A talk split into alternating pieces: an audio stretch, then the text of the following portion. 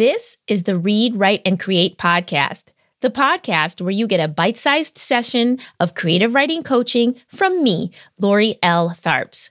I'm an award winning author of both fiction and nonfiction, a journalist, and a former college professor.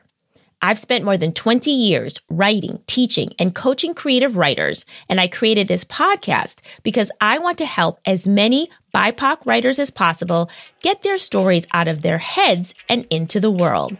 Are you ready? Let's go.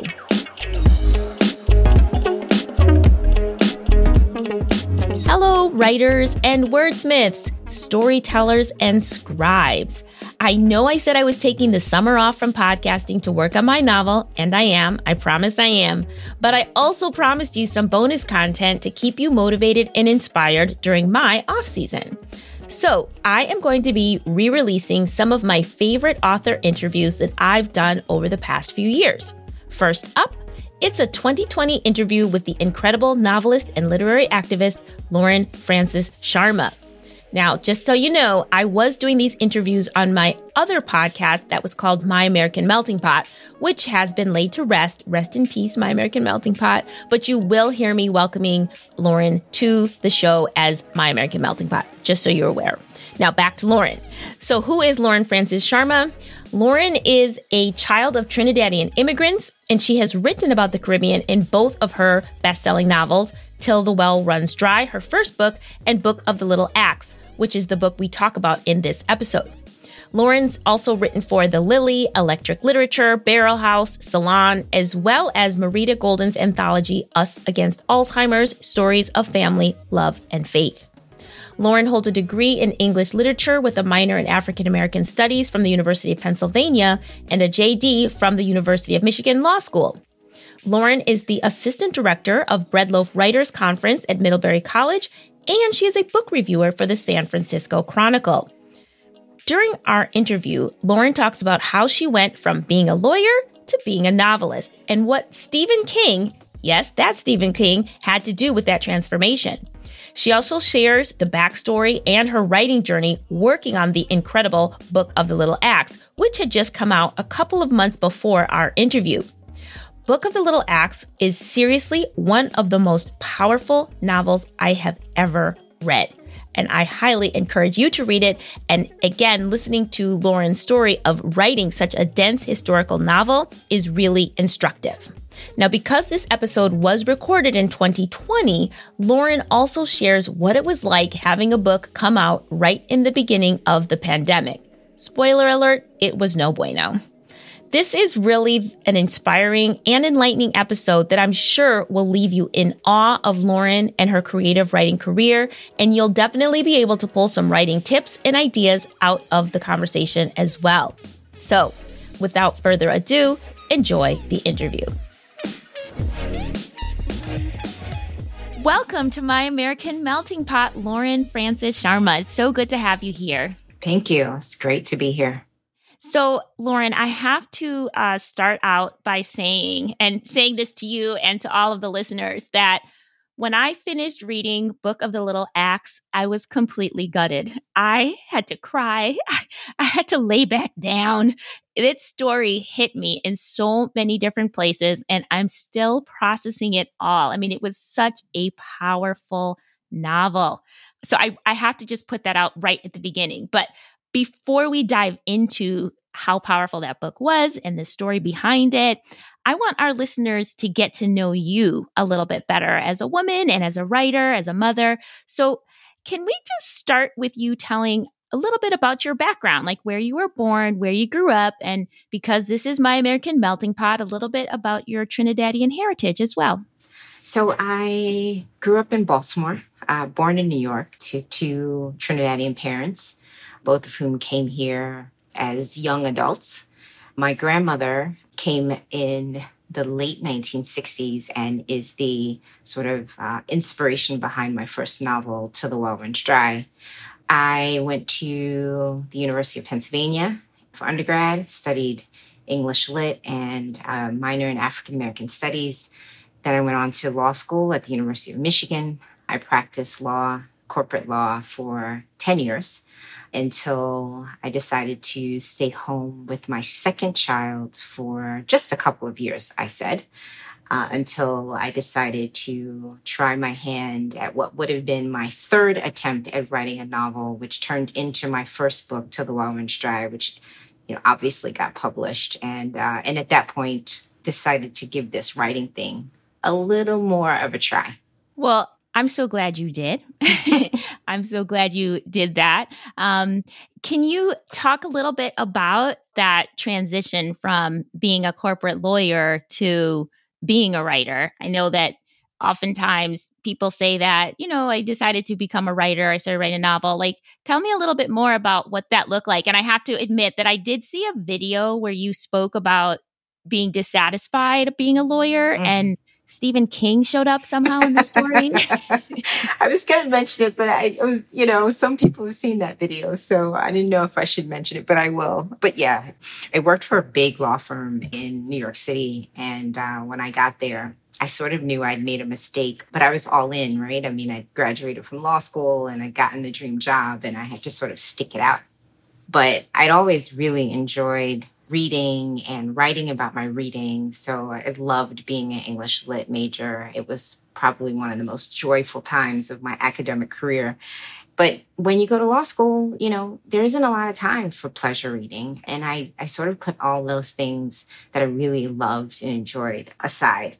And then I was working on a deal and I I'd been working night after night on this closing this deal and um, the client was there from England and he he was ready for the for the deal to close on Monday morning and the senior associate who I was working with had decided to stay home on Sunday, the night before the deal was to close, because the Giants were playing in the uh, in the playoffs, and he wanted to have a big party. So he told the client, "Well, you know, Lauren's going to handle it. She'll manage everything in the uh, and the client was sort of you're leaving me with the coat check girl kind of thing. Um, so it was pretty shocking. And i walked out of the conference room and i left the building went down to barnes and noble which at the time was on third avenue and uh, and had a little cry up in the stacks. And um, when i came down i ran into stephen king in the lobby Can you just elaborate on that for a second? Was he just browsing or no. was he there for an event? He must have been there for an event, but I didn't know because I must have come in after the event was over. So there was like a restaurant called Houston's in the basement of the Barnes and Noble. And so people used to just sort of mill around in the lobby waiting for like their table to be ready. But upstairs was the Barnes and Noble. So he was sort of standing in the place where people usually wait to get their tables for Houston's. And, you know, I was a big fan. I am a big fan of Stephen King. He was the one author that I actually read during my summer, like if I took a vacation while I was practicing or studying for law. He'd be like the one, you know, sort of, I'm going to give myself the Stephen King novel on the beach. So I went up to him and, you know, he looked like he might have been waiting for his car to arrive, but I went up to him and I was like, Oh, I love you, you know. and uh, I didn't, like, I had no words. I was just so stunned. And uh, he kind of looked at me and he shook his head. And I always say I had to be like the first black woman to like declare their love for him. I'm sure he was really stunned by it. But afterward, you know, I was walking back to um, to the building, and uh, you know, I had to go back to work. And I thought to myself, well, you know what? I'm not gonna let this job, this career, take thing that I really enjoy the most, which is, you know, reading and writing. I'm going to go back to doing that. And so that night, I decided to start writing a book. And I, you know, I just sat down and I and I wrote, and it was really just a pleasure. It was more just sort of a, a release of tension for me. And I finished, you know, a couple years later and decided to try to sell it, and it didn't sell. And then I was like, I'm going to try again, and I did, and it didn't sell. And then I was like, okay, I'm done. I'm, you know, I really need to focus on this law thing. Can't, you know, this this is a pipe dream. And I didn't write for 10 years. And I remember it felt like a, a leaking faucet, you know, where you just have this thing that's happening behind you and it's really annoying and it's persistent. Um, and it was like an ache almost. And so when my grandmother got sick and I went up to Brooklyn to see her at the hospital, that's when I decided to give it another try and write another book. And this time she was going to sort of be the star of that book. And that ended up being published, but many, many years later. So, sort of a long dream fulfilled. But that's so amazing. And I mean, I love that story. Thank you for sharing. And thank you for sharing the part where the two books that you first wrote didn't get published. Why do you think that the book about your grandmother, which is for anyone who didn't catch that, it's Till the Well Runs Dry, Lauren's first book that when published was published to great critical acclaim, some awards too. I mean, that book was a blockbuster, if you will, when you think about debut novels. Do you think it's because you had practice with those other two books? Do you think it was the subject? What do you think was different about because it's not like you were writing furiously for 10 years, right? Yeah. You said you stopped writing. Yeah. What do you think it was about Till the Well Runs Dry, writing about your grandmother that made the difference? You know, I, it's probably a combination of things, but I certainly took a. Um, the story is about an ordinary woman, an ordinary girl, young girl in Trinidad, who sort of doesn't live a particularly extraordinary life from beginning to end, but she is remarkable in other ways. She's strong and falls in love with a guy who probably isn't the right guy to fall in love with and she you know she's just she's just grinding and making it work and i i think the the whole idea of sort of bringing to light sort of this everyday West Indian woman who comes to America, works as a domestic, you know, leaves her kids behind. Like the story is so, it's has been told many times over in the Caribbean community, but hadn't actually been, well, I shouldn't say that because Jamaica Kincaid writes a little bit about this, but hadn't been told in quite that way. Trinidad hadn't been seen in quite that way. So I think there were a lot of sort of unique points with that. But for me, the difference was that I decided when I started writing that book, I decided I was not going to hide myself in a room, that I was actually going to to write in a community and so I found other writers, um, other people who wanted to be writers. And I began to meet with them sort of every week. And we just trade chapters and working with other people and sort of learning how they were reading my work, how they were perceiving it, how to read other people's work just by doing it was really important. And I think, and they, they also helped me be brave at the end when, you know, they said, I think it's time. And I was like, no, but I failed already. And they're like, no, no, no, no, we think it's time. And so um, I, I, they really helped me quite a bit. And I, you know, I think that's a big, and I don't know if I want to call it a mistake, but, you know, for a lot of writers, um, it's really, really hard to show your work. And so showing my work was a big, big step for me, but it was certainly helpful to get other people's read on it. Yeah. I mean, I think that is, you know, the idea that writing is so solitary, it's a solitary pursuit and yet we write for the public, right? So there's that balance of, you know, protecting what's precious, but also getting feedback. And I didn't start doing any kind of workshopping or creative writing until I was like in my 40s. um, and then was like, why have I waited this long? Yeah. You know, like this is really powerful and it's so helpful. And it's so, and it's also, you know, building that community of writers is so powerful too. Yeah, definitely. Yeah. So, one of the things you just mentioned, and one of the things I wanted to talk a little bit more before we speak specifically about Book of the Little Axe is Trinidad. So, Till the Well Runs Dry and Book of the Little Axe both feature Trinidad prominently, right? You could even say that Trinidad is kind of one of the characters in these stories.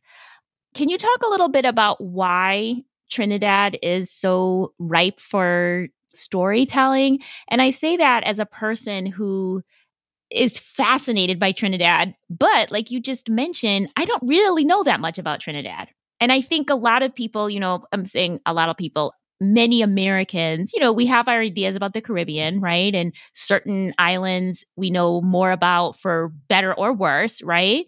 But Trinidad, for me personally, and I don't even know like what was my first kind of introduction to the island, but I know that it had like I've known in the back of my mind that it had kind of a multicultural population and that it had the footprint of different European colonizers on it. I know that from the food, I know that from the people who I've met who have names that sound rather Spanish. Mm-hmm. One of my favorite authors is Elizabeth Nunez. Mine too. And and I actually had the pleasure of um, being in one of her fiction workshops. Mm.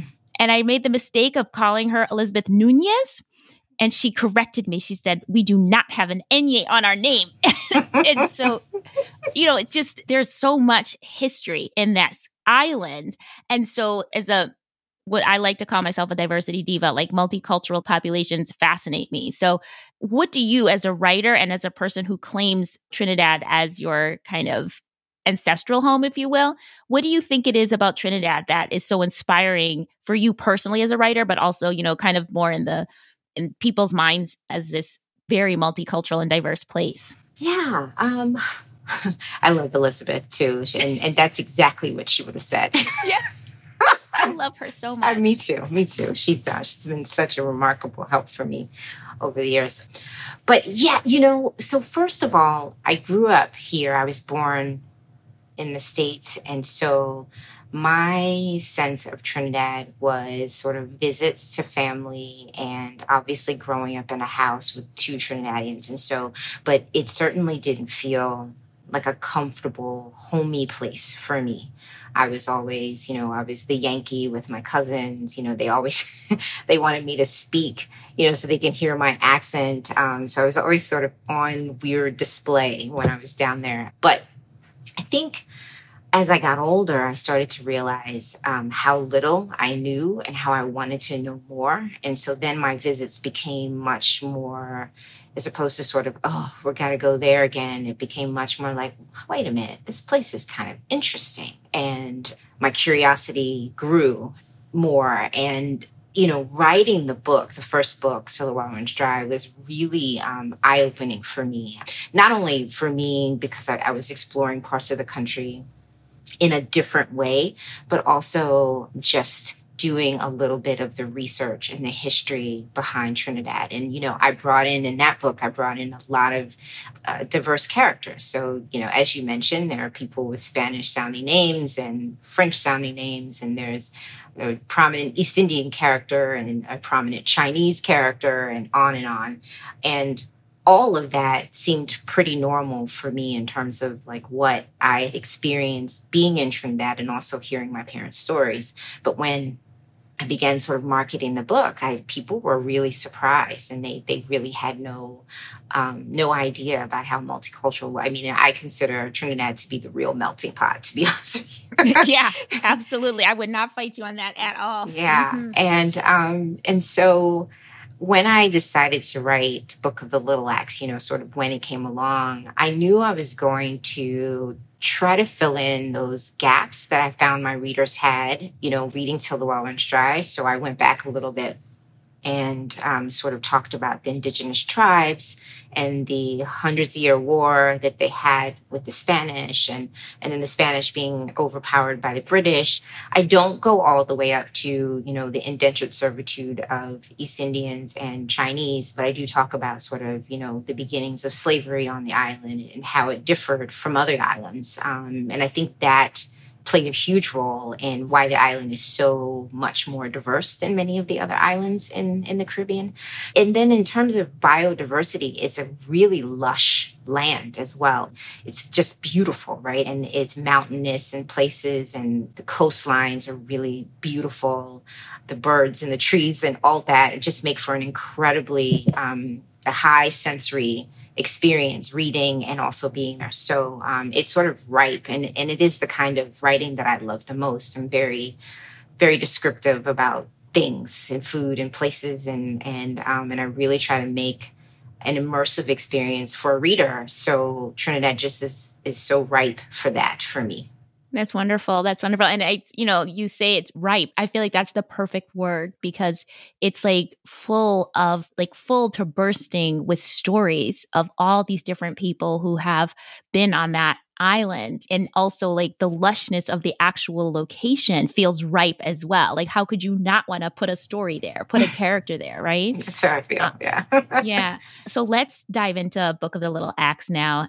And I'm I'm putting it out there that I don't want to get too deep into specifics because I know I don't want to give anything away because not like it's a mystery or anything, but there are certain parts of it that, you know, it's the unraveling that makes it so good. So I'm not going to ask deeply specific questions. I know that most of my book club readers are we're meeting to talk about the book next week, actually the day after this comes out.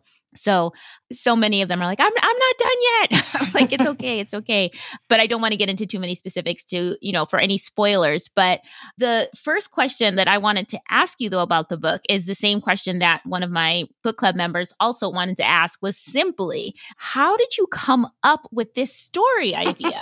I mean, the reason I selected Book of the Little Axe for our summer book club pick is because it was this commingling or clashing of cultures of a Trinidadian woman and a Native American in this particular time period in America where I had never seen this connection of culture before. And I don't care what the book was actually going to be, just that premise made me say, we have to read this book. So where does that come from? Was it a dream? Like what was it a footnote in history that you were like, maybe? I'm just so fascinated is where the nugget of this story came from. Yeah, me too. so um so it's a lot of things. And you know, and this is the the sort of beautiful part about writing. But you know, the initial thought came up when I was listening to Willie Nelson on Fresh Air. And um, I was driving to pick up my kids from school, and, um, and I was listening to him in this interview. It had been recorded many years earlier, um, but he was winning this prize, and so you know they they often will replay old interviews and he was strumming his guitar and singing and i was sort of thinking about um, as i was listening to him sing i was sort of thinking about my parents and watching westerns with them and you know and little house on the prairie and you know just sort of all the things that like willie nelson brings up and uh, and you know because my parents are west indian and older west indians um, they listened to country western music. So it wasn't like it was unusual for me to hear willie or to hear dolly or you know or kenny. And so i felt perfectly at home listening to him. And then this idea sort of popped up and I saw this girl and I saw her house and I was thinking to myself, huh, that's interesting, but I have no time for that. Um, so I get the I get the kids in the car and I'm really not thinking about this story at all, even though I know it's sort of in the back of my mind. But as I was doing the dishes it started to creep up again. And I was like, what's happening here? Because I was in the middle of writing a completely different book and I hadn't actually planned on abandoning it. But the, the story just felt really persistent. So I said, you know, let me just do a little research. So I went into my library and I pulled down Eric Williams, Dr. Eric Williams was the first prime minister of Trinidad. And he was also like an Oxford scholar. And he wrote a number of books about sort of the history of Trinidad and a lot of books are just about the Caribbean in general. And he, in his books, I realized, oh, wait, this is really fascinating. Like, there really could be this family in this house that I had imagined living as free people during this time. And I didn't quite know what this time meant, but as I looked, I was like, huh, hmm, that's interesting. But then I was like, well, what am I writing about? Am I just writing about them and when the British arrive and like what happened? So I started just thinking to myself. And I did a little bit more research about that time period, but this time I was sort of looking in the United States, you know, what was happening during that time here and in different places. And somehow, and I just, I really don't remember how this happened, but somehow I landed upon a character named Edward Rose. And Edward Rose was a Native American, a black man who was also Native American, and he was a in the Crow tribe, and he was sort of a chief, but he was also a guide for many explorers, um, European explorers who were coming to make their way west, sort of around the time of Meriwether Lewis and William Clark. And so when I found Edward and I started to read more about him. I actually ordered a book that I think that the historian's name is Harold Felton wrote a book about Edward Rose and I ordered it from like eBay or something and I started reading about this man and I was like, okay, this is interesting. I was like, hmm. wait a minute. I'm sorry. I have to pause you for one second. Yeah. Edward Rose was real. He's a real life character. Oh my goodness. I did not know that. Okay. okay. I'm sorry. I'm like listening and I'm hearing you, but I'm like, wait a minute. yeah. You're saying you found him. You didn't find him in your mind. You no, found, found him in him. reality. I found him, yes. And when I found him, I sort of knew then that one of my characters was going to make her way to what would become America and what would become Montana, and she would meet him there. But I didn't quite know what was going to happen. I just knew that that was the sort of story arc, the trajectory of her life. And so again, I was sort of thinking to myself, this is crazy. like, I don't even understand what this story is about. I'm not sure how this could happen. But as I began to research, I realized that there were all these people sort of, you know, it was a time of great exploration, right? We're talking late 1700s, early 1800s. People, even though it was challenging, people are moving. So there are people moving from east and west and north and south. And just, you know, there's all this sort of discovery and warring and multilingualism. Um, there's a lot happening in the world. And I just thought to myself, well, you know, we've got all these white men that I know are moving, I, but I, I also know that if they're moving, other people have to be moving as well. And I, you know, and I started to find more things to support this idea that this kind of travel could and was taking place. And so the story obviously goes from Trinidad to what will become Montana to what will become Idaho and some parts in between for one character in particular. So it just, it all felt factually possible. And I was like, well, why not? Well, I'm so glad that was your response was why not? What you said was so you know it's it's kind of the reason that I write and I have this podcast and I have my blog because you know I'm such a firm believer that particularly the United States, that our stories are so much more multicultural than what has been written. Like you said, it's been written about white people crossing the country and their explorations, but it doesn't mean that people of color, of all different colors, weren't doing the same thing. It just means that nobody wrote it down or that was suppressed. And here we have this epic story that you've told us. And, you know, I feel like I've been reading since I was, you know, I don't know, four or five years old. I was such a voracious reader and I was always looking for myself and the characters and didn't find them until you know, like yesterday. Do you know what I mean?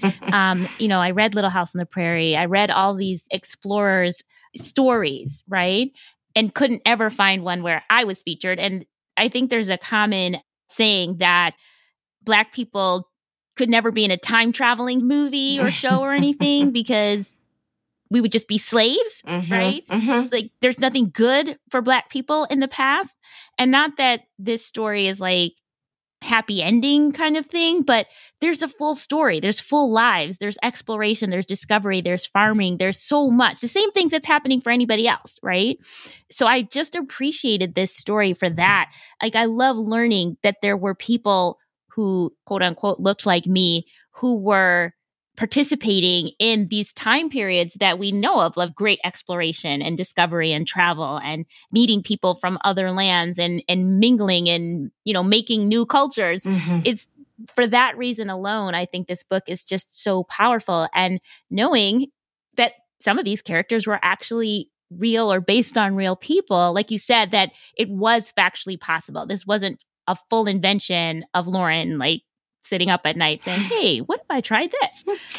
Yeah, yeah thank you. Um, that's the highest compliment. And you made me feel kind of tingly inside because, you know, I too felt that way as a young person, you know, reading those books and and watching those shows and just you know, I loved them and I enjoyed them so much. But when I finished writing this book, I was like, oh, I gave myself that little girl this gift. You know, I I I felt like I sort of checked the box for her. Like, oh, see, you could have been in those stories too. Here's one for you. And what you say is so true, right? I remember when I was reading um, Dr. Williams' books, and there's this one called Documents of the West Indies, I think. And it's just sort of a collection of letters written by um, European colonists back home and, you know, sort of census information about, you know, various islands. And so Dr. Williams is sort of collecting this information. And as I was reading it, I remember thinking to myself, well, geez, you know, all these census materials say that there are free people of color there are enslaved Africans, there are indigenous people on the islands. I mean, you have all these people here, and the only people whose letters and stories have been kept are the white men who are writing. And there's something about that that just drove me crazy because I know these people had stories too. And like you said, full lives, you know, mothers and fathers and siblings and land that they worked. And all of that I wanted to bring into this story and to show these very full, creative, multicultural experiences and um and you know anyway well you did such a good job and that was my my next question was just the extent of the research like I think I saw or heard a radio interview you did, and I, you know, listened to a lot of different things. So please correct me if I'm misstating something, but this was a combination of an interview, but I also maybe just assumed that the research for the Trinidadian history might have been a little bit more a little easier for you because this was something you had researched before, you'd written about before, and obviously your family is from there. Mm-hmm. But how was the research for the Crow and other native tribes and just the mm. experience of what it was like being a not an explorer but a a roving guide whatever these other characters were. How did you do that research? How hard was that? Because again the i mean it wasn't like the book fell off anytime you spoke about the other characters in this story that were in the not yet united states these territories.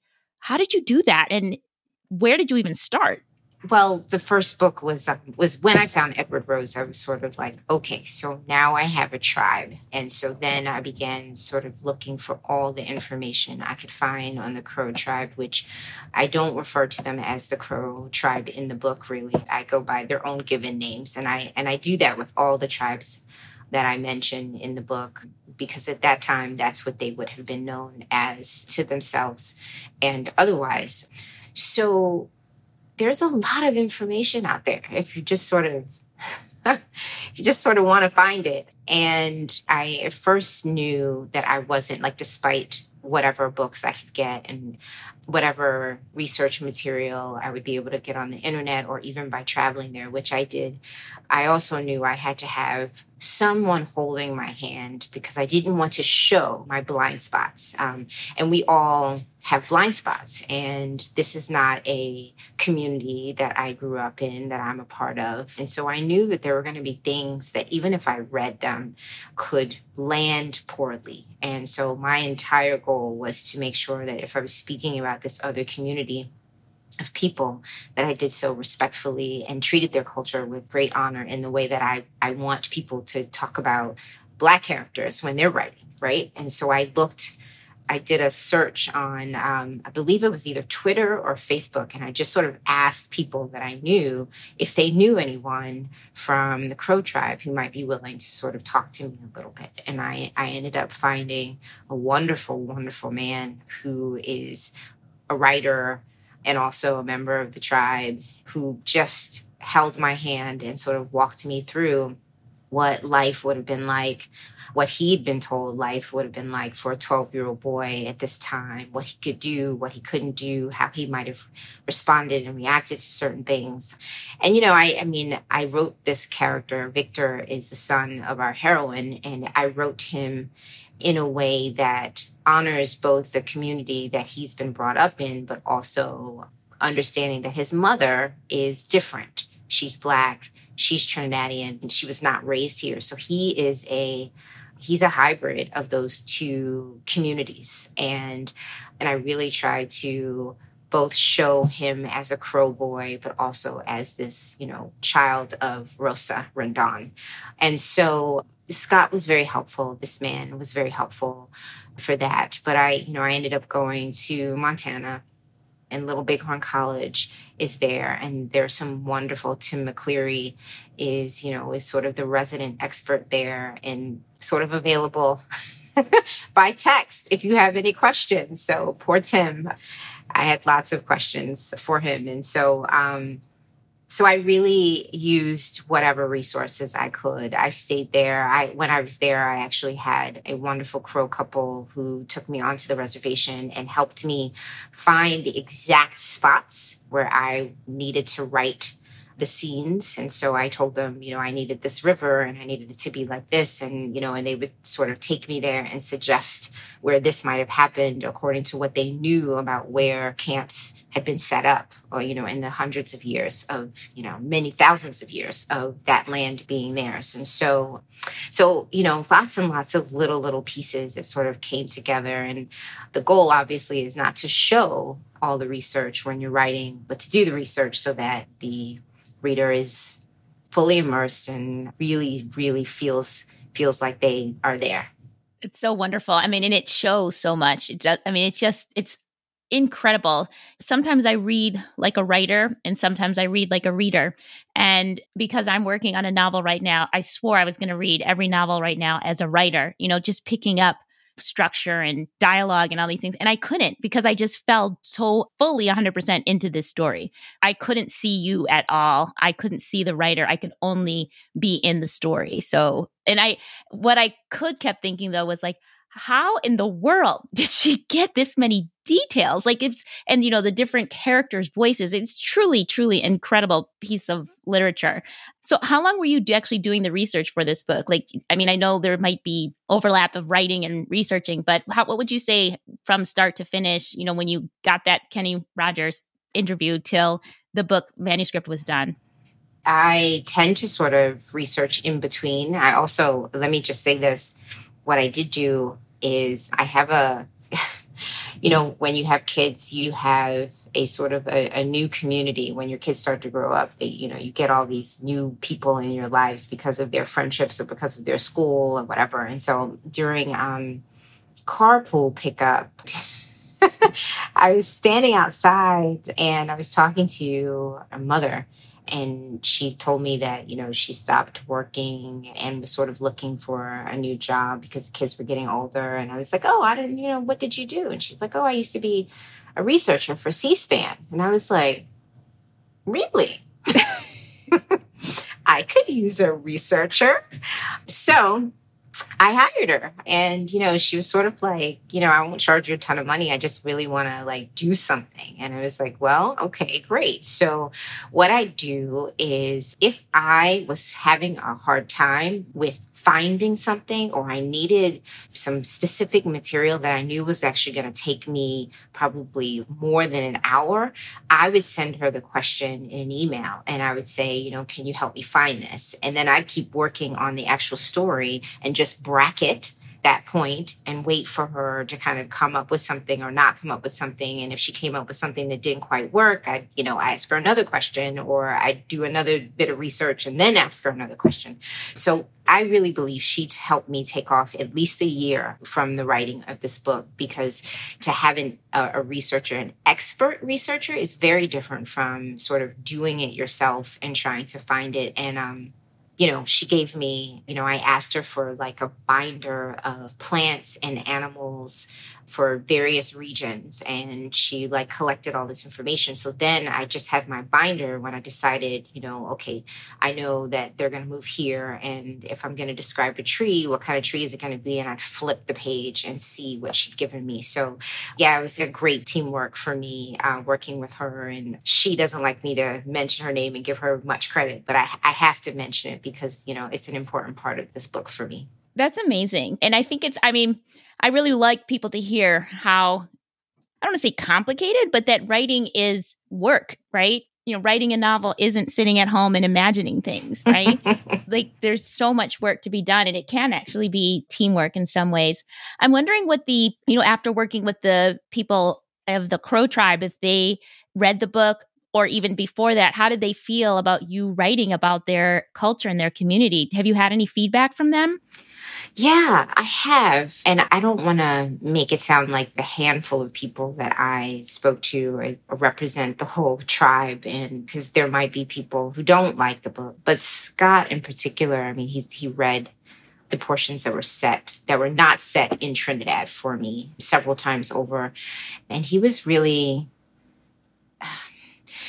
he was very honored um, and he said he was very honored and he felt like i gave him a gift of, you know, of not only writing about his people, but trying to do it in a way that brought honor and dignity to them. And I remember just sort of tearing up when I got his email. I sent it to my editor and I was like, oh my God. um, but it felt really good. It felt great. And um, I don't think what I did was perfect. I'm sure that there are imperfections in it. They're all mine for certain, but I really worked very hard at trying to put myself in the position of being people who were written about from someone on the outside. And, you know, ultimately, this story is about a Black family. You know, Rosa interacts and she's part of this community, but, you know, the large part of the story is about people of, you know, from Trinidad and of Trinidadian descent.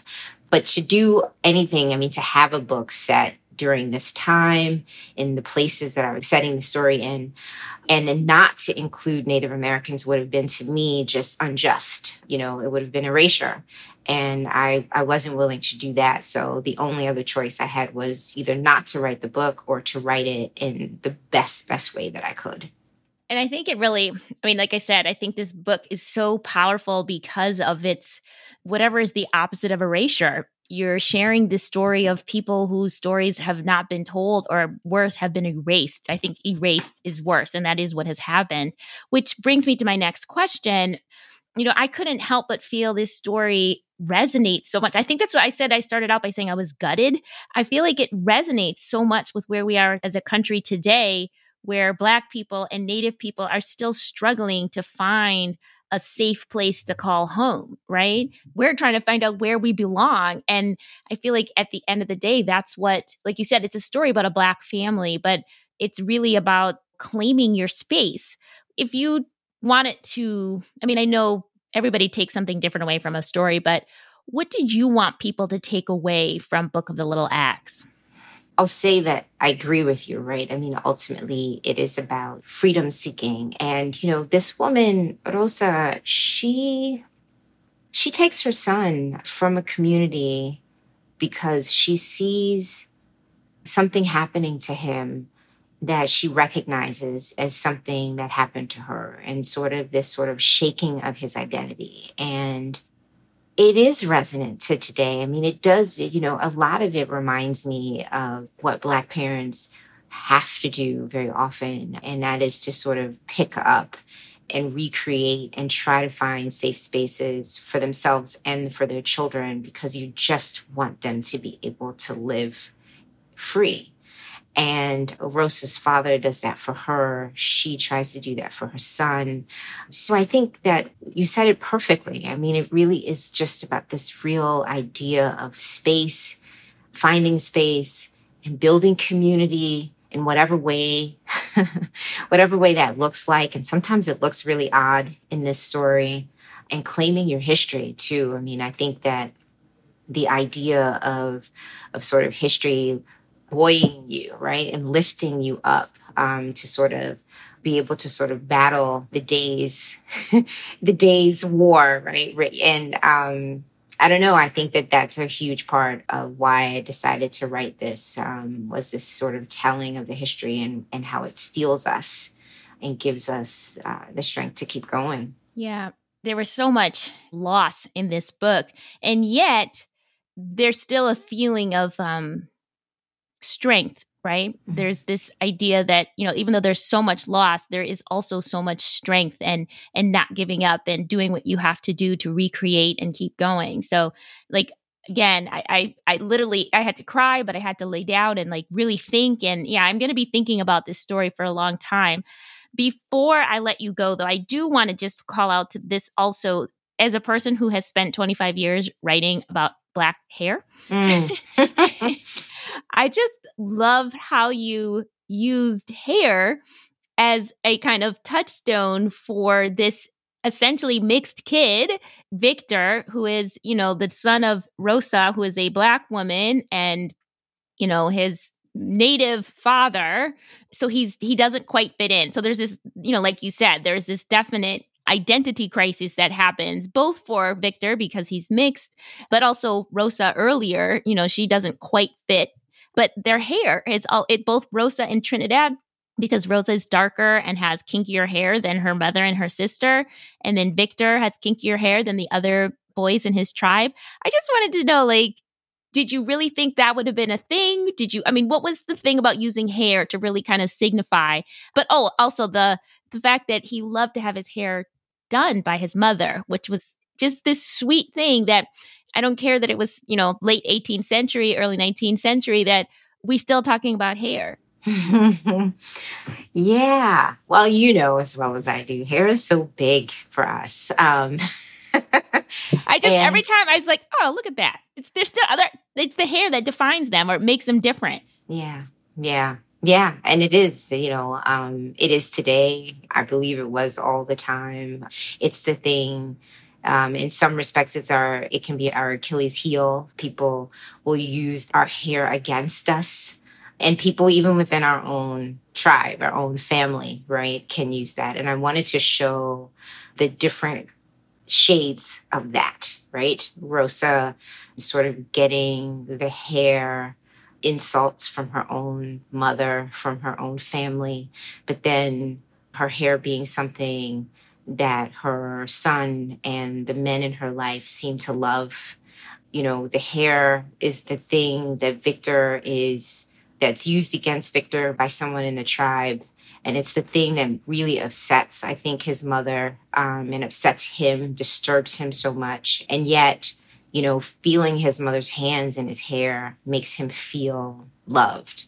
And so I, I guess I was trying to show the whole scope of that and what that can look like, um, how the outside and the inside, and the redemption of our bodies and our spirits with just the the same touch, the same love. I love that. And again, as someone who, you know, deeply, deeply believes in the power of our hair, I love that that was, you know, a way to show that. And again, vis- you know, on the page, I think it works very well because people can really understand what that would look like, right? I mean, they understand that African hair is going to look different than native hair, for example. So mm-hmm.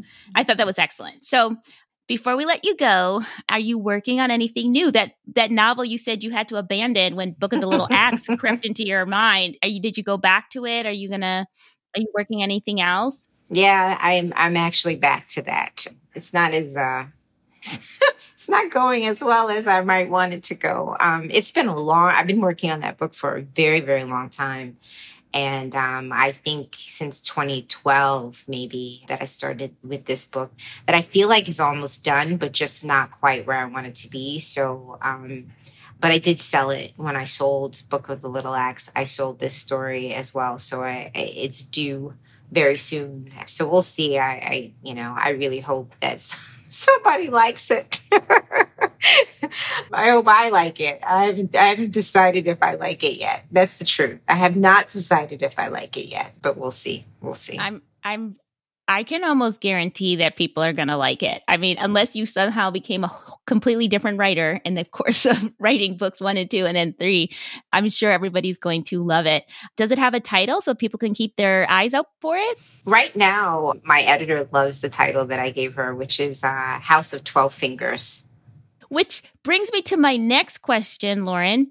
Did you ever get to meet Stephen King and tell him what a great inspiration he was for you no. that special day? no, I didn't. The House of Twelve Fingers sounds scary. it is actually supposed to be a little bit of a thriller. I'm not sure how thrilling it's going to be, but we'll see. But yeah, no, I never got to meet Stephen, and I never, I never bothered to send him an email. I'm sure he gets those all the time. So, you, and I, it's so easy for me to sort of dismiss that. But yeah, I, I never told him. I think we should um let him know. Um, I just think so. I feel like with COVID, everybody's sitting home anyway. So you might as well just reach out and touch somebody who otherwise you wouldn't, because why not? And how are things going promoting the book with the virus, with the pandemic? I know book promotions are obviously looking so different. How's that been for Book of the Little Axe? um, painful, frankly. Yeah. Um, it looks really different from the first time. The book came out on May 12th. So, two months before a book comes out is usually the time when you get sort of reviews and buzz begins, or at least you're hoping buzz begins if the book is good. But everyone's attention was on what it needed to be on, which is sort of COVID and, and all the social justice issues that were coming up, you know, springing up all over the country. So, you know, it sort of missed the sweet spot. And, you know, every day is a sort of a battle, but I certainly appreciate doing podcasts like this and talking to readers who are excited about it. I mean, it just, it lifts me from, you know, from a little bit of a little bit of the blues about putting out a book during this time. Every time I talk to someone who's read it, just it really helps me. Good. Well, like I said, I have our book club membership is 43 people. I don't know if all 43 of them are reading it right this very second, but we're all talking about it and so excited about this book. It gives us so much to talk about. And my actual last question, I think I've said that three times now, but my actual last question is what do you suggest for some food items for our book club discussion, keeping in mind we'll only be cooking for ourselves because we're all at home doing right. this over Zoom. Right. But we still want to come up with some, you know, like what would you suggest? What would you suggest? A that somebody might be able to make if they've never made Trinidadian or crow inspired foods. What would you say? I mean, and, and it could be anything because you know. Yeah. Um, you know what was interesting is that when I was out in Montana, my guides took me to get fried bread, I think they call it. In, uh, yes, yes. And when I had it, I was like, this is no different from fry bake, which is what we had in the Caribbean. I was like, it's exactly the same thing. My, my mother was with me and we are eating this thing and we we're just like, what's the difference here? And I realized that like that was huge, right? Um, so I would say like some kind of fry bread, fry bake. And yeah, and I would say maybe some root vegetable like, um, and if you don't want to do fried bake, then you could just do like cassava fries or yucca fries, which you know, sort of that root vegetable yucca cassava is is shared amongst these two communities. And you know, there are a lot of like root drinks. Um, so in Trinidad, there's sorrel, S O R E L, and that could be, and you know, if you make it right, which is actually funny enough, I think I actually have the sorrel on my Instagram page and making of it. Actually, I actually show a video of me making the sorrel. But if it's done well and you put enough sugar in it, it's yummy with some ice and you can have your fry bake or your yucca fries, your cassava fries, and your sorrel. I love it. That's what I'm making. I'm making it all. And I mean, I don't know if this just sounds tacky, but being from Wisconsin, in Wisconsin, in kindergarten, we learn how to make fry bread. Ah. That was one of our like yes. things that we learn how to do. We learn how to make dairy products and some Native American cuisine. So I love it. So that's what I'm making. I love that. That is so awesome. And I'm going to, of course, share that with my book club members. And if we actually end up making it, what I'm definitely going to, but we'll take pictures and, you know, post them in our, on the My American Melting Pot Facebook page so people can see. Oh, I can't and wait. you can see how much you've inspired us all. That so, be great. Can you, Lauren, tell me and our listeners how they can follow you or find you on uh, social media? I'm on everything, right? I'm on Facebook, uh, Lauren Francis Sharma. I'm on Instagram and Twitter as Lauren F. Sharma. F is in Francis Sharma. And I think I might be on Pinterest the same way, but I'm not active on Pinterest. So. I mean, is anybody really like we're all there because we're supposed to be, but no. I mean, my like I still can't. My kids are. Out. She, but one of my kids loves to cook from Pinterest recipes, so you know. And I, I like one day, I swear I'm going to figure it out. But yeah, good to know. So, of course, I'll have links to all of those places where people can find you. And thank you again so much, Lauren, for not only coming here today and speaking with us, but for writing this exquisite book that I swear I'm going to read it again because it was that good. And I feel like I could get a whole nother like meaning from it. And as soon as possible, I am booking a trip to Trinidad because I feel like I need to go plant my feet where Rosa and her family lived. Like I, they're so real to me. So oh, thank you so thank much, you. Lauren. Thank you. Thanks so much for having me.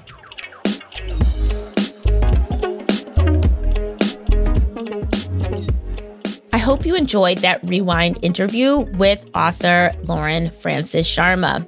I really hope you gained some inspiration and motivation for your own writing journey from all of the inspiring things that Lauren had to share. And just some updates since we recorded that interview in 2020, Book of the Little Axe has been picking up accolades left and right. It was the Booklist Editor's Choice Book of the Year in 2021. It was a Hurston Wright Legacy Award Fiction nominee, and it was the 2020 American Library Association's Libraries Transform book pick. Book of the Little Axe was released in paperback in 2021. Keep in touch with Lauren Francis Sharma on her website at laurenfrancissharma.com. Of course, the link is in the show notes. The Read, Write, and Create podcast is produced by me, Lori L. Tharps. Our editor is Brad Linder, and our theme music is by Wataboy. Don't forget, you can find the full show notes for this episode, as well as a heap of useful and fun literary resources at the Read, Write, and Create website, and that's at readwriteandcreate.com. Be sure to subscribe to the show so you'll know when I drop the next bonus episode. Until then, keep writing.